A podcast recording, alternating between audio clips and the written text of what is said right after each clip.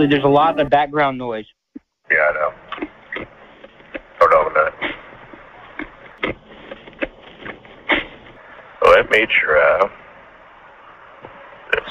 경매는 날개 감추기도 감추기도 전 내게 밟혔네 감추기도 전 내게 밟혔네 잠잠하게 짓밟혔네 for listening, for listening to Pacific Society.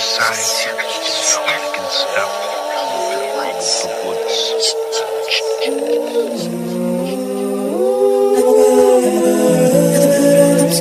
I'm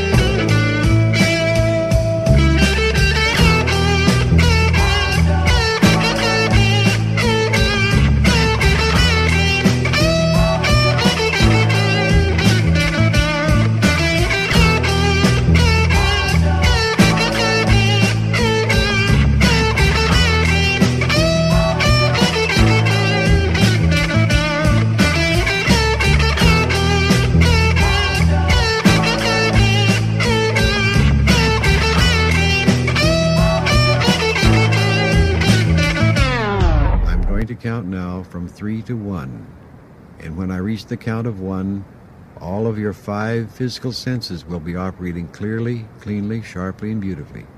You'll be completely wide awake, both physically and mentally, and feel completely refreshed and feel better in every way. All when I reach the count of one. I'm going to count now. Three, two. Your senses are waking up. All of your physical senses are waking up and becoming more and more aware. When I reach the count of one, all of your five physical senses will be operating clearly, cleanly, sharply, and beautifully. You'll be completely wide awake, both physically and mentally, and be completely refreshed. All when I reach the count of one. One. Hi, I'm Bob Lazar. I'm a physicist. I have degrees in physics and electronics technology. I've worked in a number of scientific programs, some of which require top secret and above top secret security clearances, of which the most easily verifiable is my early 1980s job here at the Los Alamos Meson Physics Facility in Los Alamos, New Mexico. During late 1988 and early 89, I worked on the propulsion systems of extraterrestrial vehicles for the United States government. Between December of 88 and April of 89, I worked as a senior staff physicist in what has to be the most secret project in history. My place of work was a facility at an area known as S4 on the Nellis Air Force Range in central Nevada.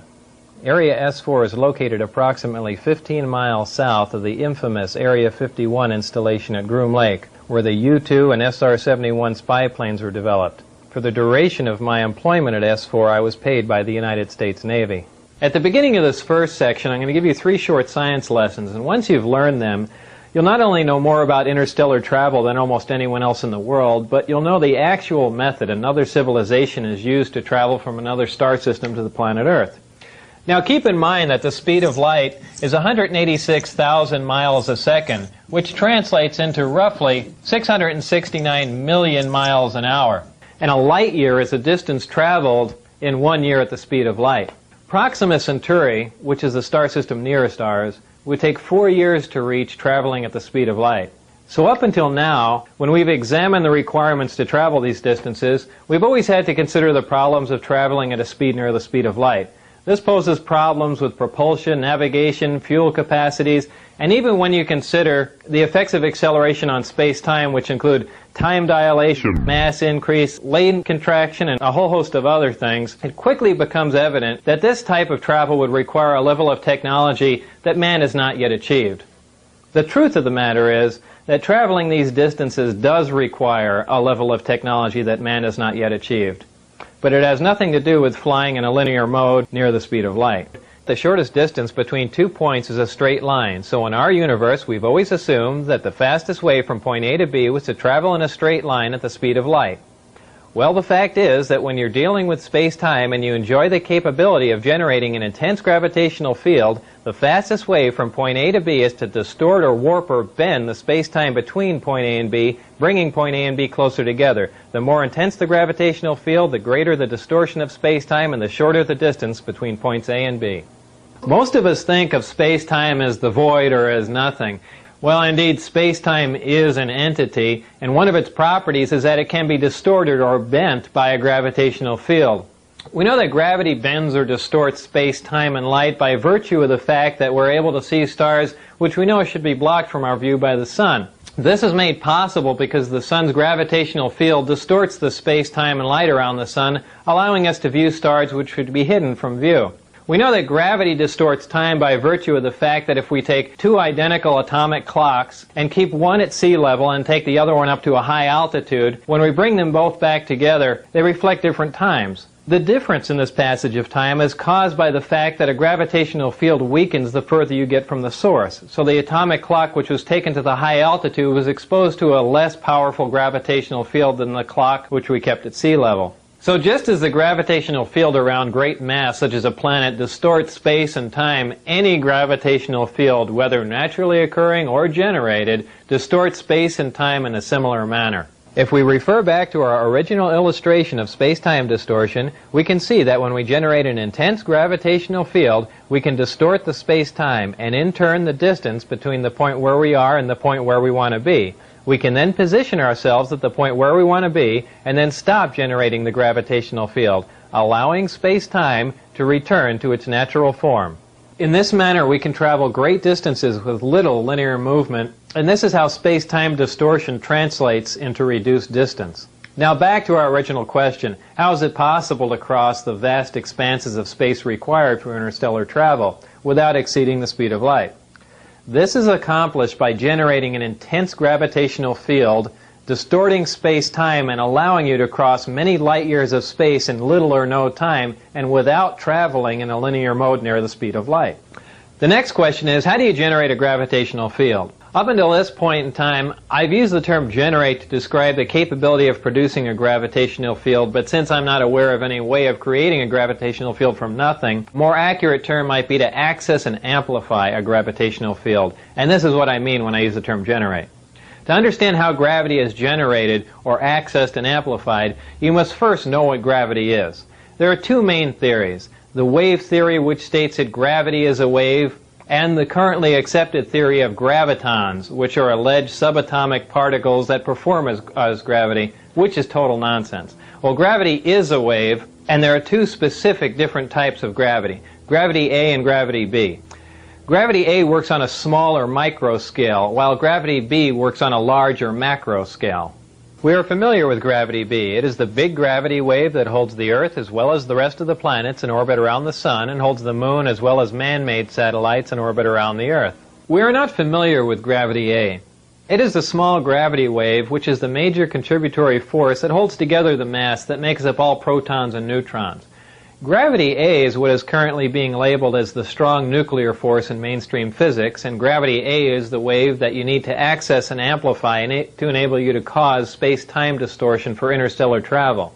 To keep them straight, just remember that gravity A works on an atomic scale, and gravity B is the big gravity wave that works on a stellar or planetary level. However, don't mistake the size of these waves for their strength, because gravity A is a much stronger force than gravity B. You can momentarily break the gravity B field of the Earth simply by jumping in the air. So this is not an intense gravitational field. Locating gravity A is no problem because it is found in the nucleus of every atom of all matter here on Earth, and all matter anywhere else in our universe. However, accessing gravity A with the naturally occurring elements found on Earth is a big problem. Actually, I'm not aware of any way of accessing the gravity A wave using any Earth elements, whether naturally occurring or synthesized, and here's why. We've already learned that gravity A is the major force that holds together the mass that makes up protons and neutrons. This means the gravity A wave we are trying to access is virtually inaccessible as it is located within matter, or at least within the matter that we have here on Earth. However, the Earth is not representative of all matter within our universe. The residual matter which remains after the creation of a solar system is totally dependent on the contributing factors which were present during the creation of the solar system. This is true whether you believe that the origin of the universe was an evolutionary event or that a supreme being caused this event to happen. The two main factors which determine what residual matter remains after the creation of a solar system are the amount of electromagnetic energy and the amount of mass present during the solar system's creation. Our solar system has one star, which is our sun, but the majority of solar systems in our Milky Way galaxy are binary and multiple star systems. In fact, many single star systems have stars that are so large that our sun would appear to be a dwarf by comparison.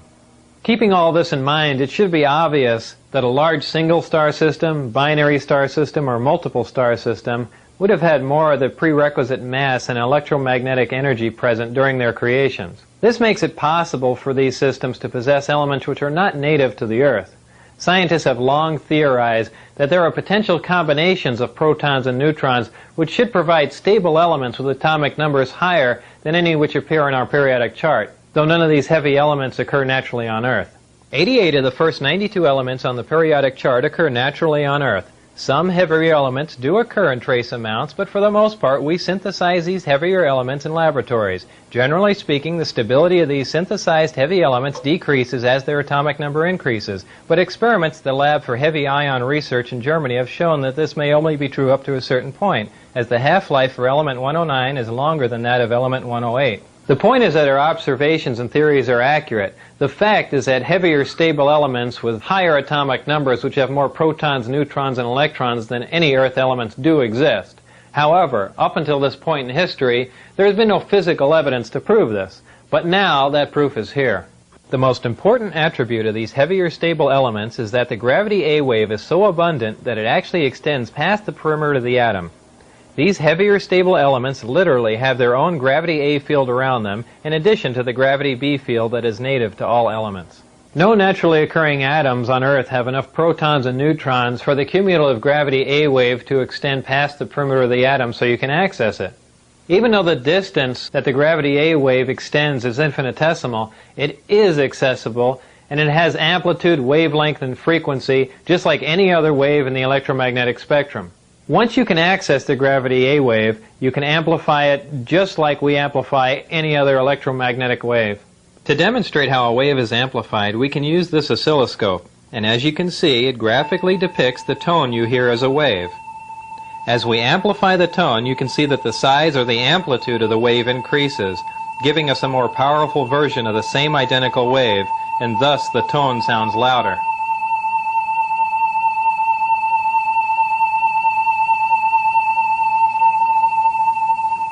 In like manner, the gravity A wave is amplified and then focused on the desired destination to cause the space-time distortion required for space travel. This amplified gravity A wave is so powerful that the only naturally occurring source of gravity that could cause space-time to distort this much would be a black hole. How do you generate a gravitational field? You must have access to an element which is heavy enough for the gravity A wave to extend past the perimeter of the atom. Then you can access and amplify it for space-time distortion. For those of you with limited knowledge about power sources, I'm sure you can probably imagine the enormous amount of power required to cause a space-time distortion for this type of travel. After all, we're amplifying a wave that barely extends past the perimeter of an atom until it's large enough to distort vast amounts of space-time.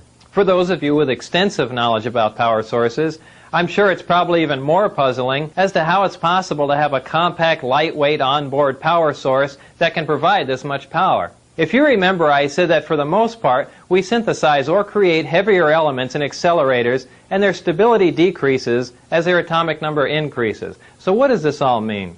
Well, we synthesize these heavier, unstable elements by using more stable elements as targets in a particle accelerator. We then bombard the target element with various atomic and subatomic particles. At this point, transmutation occurs, making the target element a different, heavier element. This element now has a higher atomic number, as the atomic number simply indicates the number of protons in the nucleus of the atom. So this is what I mean when I say their atomic number increases. What does their stability decreases mean? The length of time which an element exists before it decays determines its stability. Atoms of some elements decay faster than atoms of other elements, so the faster an element decays, the more unstable that element is considered to be. When an atom decays, it releases or radiates subatomic particles and energy, which is the radiation that a Geiger counter detects. As you can see, this Geiger counter is detecting the radiation from this uranium, which literally means that the Geiger counter is sensing the subatomic particles which are being released or radiated as the uranium decays. Those elements in which nuclear radiation can be consistently detected are radioactive elements. These heavy elements, which we synthesize in particle accelerators, are of the radioactive variety and they decay very rapidly. Since we're only able to make a few atoms of these elements, and because they decay so rapidly, we're not able to observe much about them. This is what I mean when I say their stability decreases. However, there are elements with higher atomic numbers which are stable, even though they don't occur naturally on Earth, and we can synthesize them in particle accelerators. These are the elements in the 114, 115 range which don't appear on a periodic chart. Beyond element 115, the elements become unstable again, and in fact, element 116 decays in fractions of a second. This finally brings us to the power source. The power source is a reactor which uses this element 115 as its fuel. In this reactor, element 115 is used as a target and is bombarded with protons in a small particle accelerator. When a proton plugs into the nucleus of an atom of 115, it increases its atomic number and becomes an atom of element 116, which remember decays instantly. What element 116 releases as it decays or what it radiates is antimatter. What is antimatter? Antimatter is the exact counterpart of matter, which has a charge and a spin that is in the opposite of all matter. When combined with any matter in our universe, antimatter reacts and completely converts to energy. And remember, the rapid conversion of matter to energy is what we generally call an explosion. To demonstrate the explosive power of antimatter, let's pick a random area where an atomic bomb might explode. Oh, let's say Iraq. And for demonstration purposes, let's say an atomic bomb would explode, for instance, in, uh, oh, Baghdad. Well, if one of our older atomic bombs exploded in Baghdad, the area of total devastation, which is indicated by the red dot on the map, would be approximately 2 miles. This would be caused by a fission reaction in which less than 1% of the nuclear material is converted to energy. Most of you are familiar with the bombs that were dropped on Japan in World War II. This is the same bomb that was dropped on Nagasaki August 9, 1945. About this same time, Dr. Edward Teller, who's known as the father of the hydrogen bomb, figured out that a nuclear fusion bomb was possible. Fusion would release even more energy and cause an even bigger explosion from the same amount of nuclear material. Much to Dr. Teller's dismay, the Japanese surrendered, we never dropped the hydrogen bomb, and Dr. Teller's been in a bad mood ever since. But if a hydrogen bomb containing the same amount of nuclear material as the Nagasaki bomb were to explode in Baghdad, the area of total devastation would be approximately 20 miles. This would be caused by a nuclear fusion reaction, which again, less than 1% of the nuclear material actually converts to energy or explodes. The other 99% of the nuclear material on this type of bomb is dispersed, but is not involved in the actual nuclear fusion reaction. Now, if a bomb was made with the same amount of nuclear material as the Nagasaki bomb, and that material was antimatter, when that bomb exploded in Baghdad, the area of total devastation would include parts of Africa, Europe, and Asia, with the exact area of total devastation being very difficult to calculate. This would be caused by a total annihilation reaction, which is the complete conversion of matter to energy. 100% of the nuclear material in this bomb would explode or convert to energy. We currently have no practical way to harness antimatter into a bomb, and generally speaking, we can only isolate antimatter in a particle accelerator and store it for a short time. This demonstrates the enormous amount of power released when you totally convert matter to energy, which is what happens when antimatter and matter are combined. So back to our power source. Inside the reactor, element 115 is bombarded with a proton, which plugs into the nucleus of the 115 atom and becomes element 116, which immediately decays and releases or radiates small amounts of antimatter. The antimatter is released in a vacuum into a tuned tube which keeps it from reacting with the matter that surrounds it. It is then directed towards a gaseous matter target at the end of the tube. The matter and antimatter collide and annihilate, totally converting to energy. The heat from this reaction is converted into electrical energy in a near 100% efficient thermoelectric generator. This is a device that converts heat directly into electrical energy. Many of our satellites and space probes use thermoelectric generators, but their efficiency is very, very low. All of these actions and reactions inside of the reactor are orchestrated perfectly like a tiny little ballet. And in this manner, the reactor provides an enormous amount of power. So back to our original question. What is the power source that provides the power required for this type of travel? The power source is a reactor which uses element 115 as a fuel and uses a total annihilation reaction to provide the heat which it converts to energy, making it a compact, lightweight, efficient onboard power source. I've got a couple of quick comments about element 115 for those of you who are interested.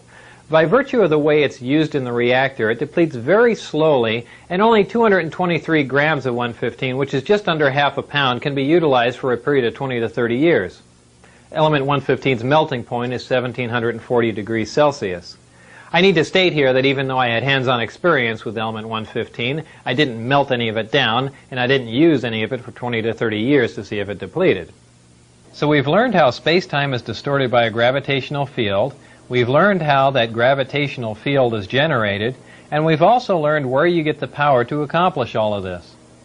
Now it's time to link all we've learned in our science lessons to the vehicle that utilizes all of this technology. And a few years ago, I never thought I'd hear myself say this, but that vehicle is a disk, which is generally referred to as a flying saucer. I had at least partial views of the nine different disks out at Area S4, but the one I'm going to describe to you now is the one in which I not only saw two of the three interior levels, but I also saw it fully functional in flight. And no, unfortunately, I didn't get to go for a ride in it. This particular disc appeared to be in excellent condition and because of its sleek appearance I nicknamed it the Sport Model. The Sport Model is about 16 feet tall and 40 feet in diameter. The exterior skin of the disc is metal which is the color of unpolished stainless steel. The Sport Model sits on its belly when it's not energized. The hatch is located on the upper half of the disc with just the bottom portion of the door wrapping around the center lip of the disc. The interior level of the disc is divided into three levels. The lower level is where the three gravity amplifiers and amplifier guides are located. These are the things used to amplify and focus the gravity A wave that we learned about in our science lessons. The reactor is located directly above the three gravity amplifiers on the center level and is in fact centered between them. The element 115 is machined into triangles and is then inserted into the reactor. This piece of element 115 is the source of the gravity A wave as well as the target that is bombarded with protons to release the antimatter, both of which we learned about in our science lessons. The center level of this disk also houses the control consoles and seats, both of which were too small and too low to the floor to be functional for adult human beings. The walls of the center level are all divided into archways. At one point in time, when the disk was energized, one of the archways became transparent and you could see the area outside of it just as if the archway was a window. After the panel had been transparent for a while, a form of writing, which was unlike any alphabetic, scientific, or mathematical symbols I've ever seen, began to appear on the transparent archway and I was never informed as to how all of this was achieved, not that any of that would have required alien technology. I was never given access to the upper level of the disk, so I can't enlighten you as to what the porthole-like areas are, other than I can assure you that they're not portholes. Now before I go any further about the disk, I'm going to show you where and under what circumstances I saw it tested. My job in this program was to be part of a back engineering team. Back engineering is the act of taking a finished product and tearing it apart to find out what makes it tick. The goal in this program was to see if the technology of the disk could be duplicated with Earth materials. When I went to work, I was flown from McCarran Airport in Las Vegas to Area 51, which is a highly secure government base on the Nevada test site. Area 51 is located about 125 miles north of Las Vegas near the Groom Mountains and the Groom Dry Lake bed. From Area 51, I was bused to an even more highly secure facility located about 15 miles south of Area 51 called S4. S4 is situated at the base of the Papoose Mountains by the Papoose Dry Lake bed. The airspace around S4 is restricted, and if any unwelcome aircraft strays into the outer sector, they radio the pilot and instruct him or her to leave. If that pilot continues and strays into the middle sector, jets will be scrambled to escort the intruding aircraft out. If for any reason whatsoever that aircraft penetrates into the inside sector before jets can be airborne, ground-to-air missiles will neutralize the intruder. The moral of this story is don't try and fly into S4. The S4 installation is built into the mountain and the nine hangar doors are angled at about 60 degrees. These doors are covered with a sand textured coating to blend in with the side of the mountain and the desert floor. My ID badge had a white background with one light blue and one dark blue diagonal stripe in the upper left hand corner. At the bottom of the badge there were letters and numbers designating various areas including S4. On my badge, there was a star punch through S4.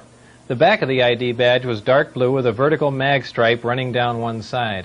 The hangar that housed the sport model was like a typical airplane hangar with the exception of the angled doors that I mentioned before. The hangar was equipped with typical tools and extensive electronic equipment. It also had a machine with an X-ray emblem on it and an overhead crane rated at 20,000 pounds. Equipment in this hangar was marked with a black number 41 with a white circle around it. It was outside of this hangar that I saw the sport model tested. Now, when the disk travels near another source of gravity, such as a planet or moon, it doesn't use the same mode of travel that we learned about in our science lessons. When a disk is near another source of gravity, like Earth, the gravity A wave, which propagates outward from the disk, is phase shifted into the gravity B wave, which propagates outward from the Earth, and this creates lift. The gravity amplifiers of the disk can be focused independently, and they are pulsed and do not stay on continuously. When all three of these amplifiers are being used for travel, they're in the delta configuration. And when only one is being used for travel, it's in the omicron configuration. As the intensity of the gravitational field around the disk increases, the distortion of space-time around the disk also increases. And if you could see the space-time distortion, this is how it would look. As you can see, as the output of the gravitational field from the amplifiers becomes more intense, the form of space-time around the disk not only bends upward, but at maximum distortion actually folds over into almost a heart shape around the top of the disk. Now remember, this space-time distortion is taking place 360 degrees around the disk. So if you were looking at the disk from the top, the space-time distortion would be in the shape of a donut. When the gravitational field around the disk is so intense that the space-time distortion around the disk achieves maximum distortion and is folded up into this heart-shaped form, the disk can't be seen from any vantage point, and for all practical purposes is invisible. All you could see would be the sky surrounding it.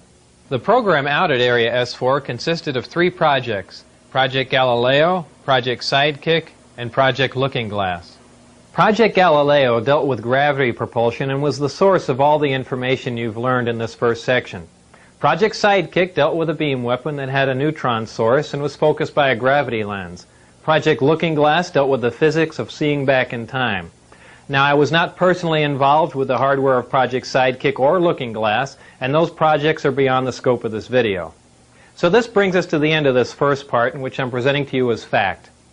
At this point, we begin our second part, which is the section that contains what I call excerpts from the government Bible.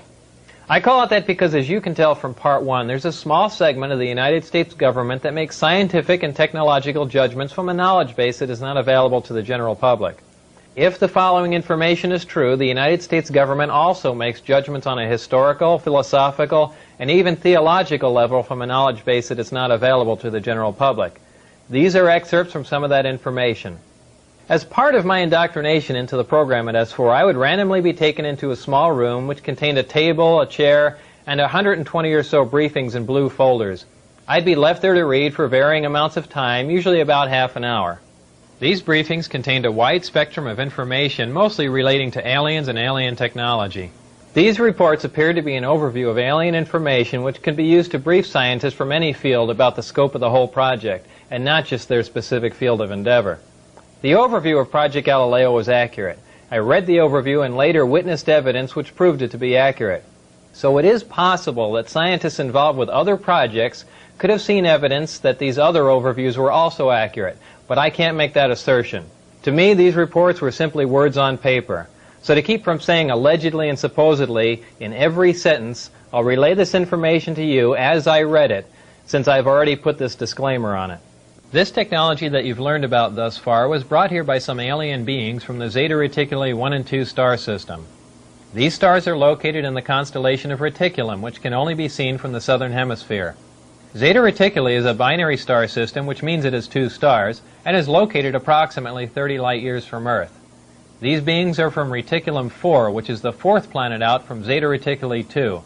This is the way star systems were referred to in these reports. They simply designate the name of the star and the number of planets from the nearest to the furthest from the star. For instance, our Sun was designated as Sol, and the Earth was referred to as Sol 3 because we're the third planet out from the Sun. A day on Reticulum 4 is 90 Earth hours long. The beings are 3 to 4 feet tall and weigh 25 to 50 pounds. They have grayish skin and large heads with almond-shaped wraparound eyes. They have very slight nose, mouth, and ear positions and are hairless. Any dates in the information regarding these beings were written in a six-digit number which began with 1623. Since I had no idea what the six-digit number was for the present year, I had no way of calculating when these beings arrived, or at least arrived this time. These beings said that they had been visiting Earth for a long time and presented photographic evidence which they contended was over 10,000 years old. There was an exchange of hardware and information in Central Nevada until 1979, at which time there was a conflict which brought the program to an abrupt halt. The beings left, but were to return at a 1623 date, and I don't know what that date is. With the remaining hardware and information, the U.S. government started the back engineering program. In May of 1987, some scientists took an antimatter reactor to an underground blast facility on the Nevada test site to perform an experiment. Unfortunately for them, their experiment required them to cut the reactor open, which resulted in their deaths. This explosion was explained to others at the test site as a previously unannounced low-yield underground nuke test. I was hired in December of 1988 to replace one of these men. These beings conveyed information about the capability of affecting the human brain to anesthetize the human body. This is done without any physical contact from a remote source. For this anesthesia to be accomplished, the brain has to be in a relaxed state similar to that required for hypnosis. If the brain is subject to any external stimulation like stimulant drugs or loud music, this manipulation of the nervous system is ineffective. These beings said that man was the product of externally corrected evolution. They said that man, as a species, had been genetically altered 65 times. They refer to humans as containers, yet I don't know what we're containers of.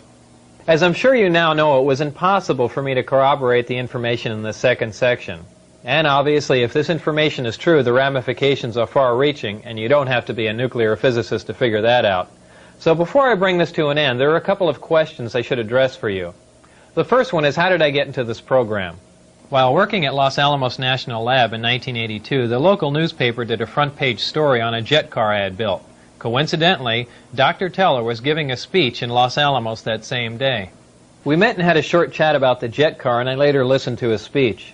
I never met Dr. Teller again, but in 1988, when I decided to re enter the scientific community, I sent him a resume and inquired about a job. Dr. Teller responded by telephone and told me that he was no longer active, but just functioned in a consultant capacity. He gave me the name of a contact to call in Las Vegas. I made that call and things progressed from there until I got into the program. I never got a chance to ask Dr. Teller if he remembered me from Los Alamos, so I don't know if that was a factor or not. Is there any other nuclear reaction besides fission and fusion that you know of? No. Is there anything such Look, please, you try to explore the things about which I only will have to tell you it is not interesting, it's a waste of time. Above plutonium or Look. uranium? It is, in my opinion, not interesting. I don't intend to answer it. If you ask me that question on camera, I will shut up. I will sit silent. You're not going to get an answer out of me on that. Okay. And if I ask you on camera if you know Bob Lazar, can you just say no? I will sit silently. The second question is that if all I've just presented to you is true and the government is keeping this a secret, how can I tell you about it? Well, the bottom line is if there are any repercussions from making this, it would simply confirm that what I told you is true. So what you do with this information is up to you. Remember, not everyone who sees a disc in the sky is crazy. So keep your eye on the sky, especially here in central Nevada. And thanks for listening. Visualizing the realism of life and actuality. Fuck who's the baddest. A person's status depends on salary. And my mentality is money orientated. I'm destined to live the dream for all my peeps who never made it. Cause yeah, we were beginners in the hood as five percenters. But something must have got in us. Cause all of us turn to sinners. Now some resting in peace and some are sitting in San Quentin. Others such as myself are trying to carry on tradition. Keeping this weapon wrestling street ghetto essence inside us. Cause it provides us with the proper insight to guide us. Even though we know somehow we all gotta go. But as long as we leave and thieving, we'll be leaving with some kind of dope. So until that day we expire and turn to vapors, me and my capers, Plenty papers. Keeping it real back and still getting high. Cause life's a bitch and then you die. Life's a bitch and then you die. That's why we get high. Cause you never know when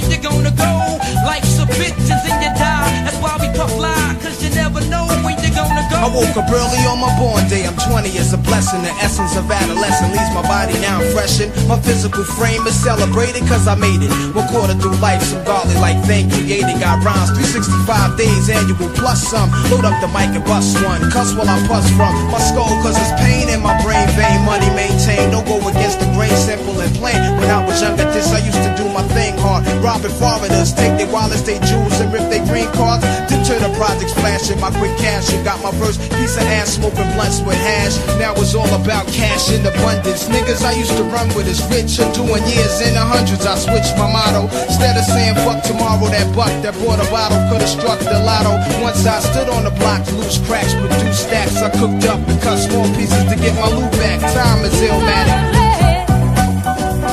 Sun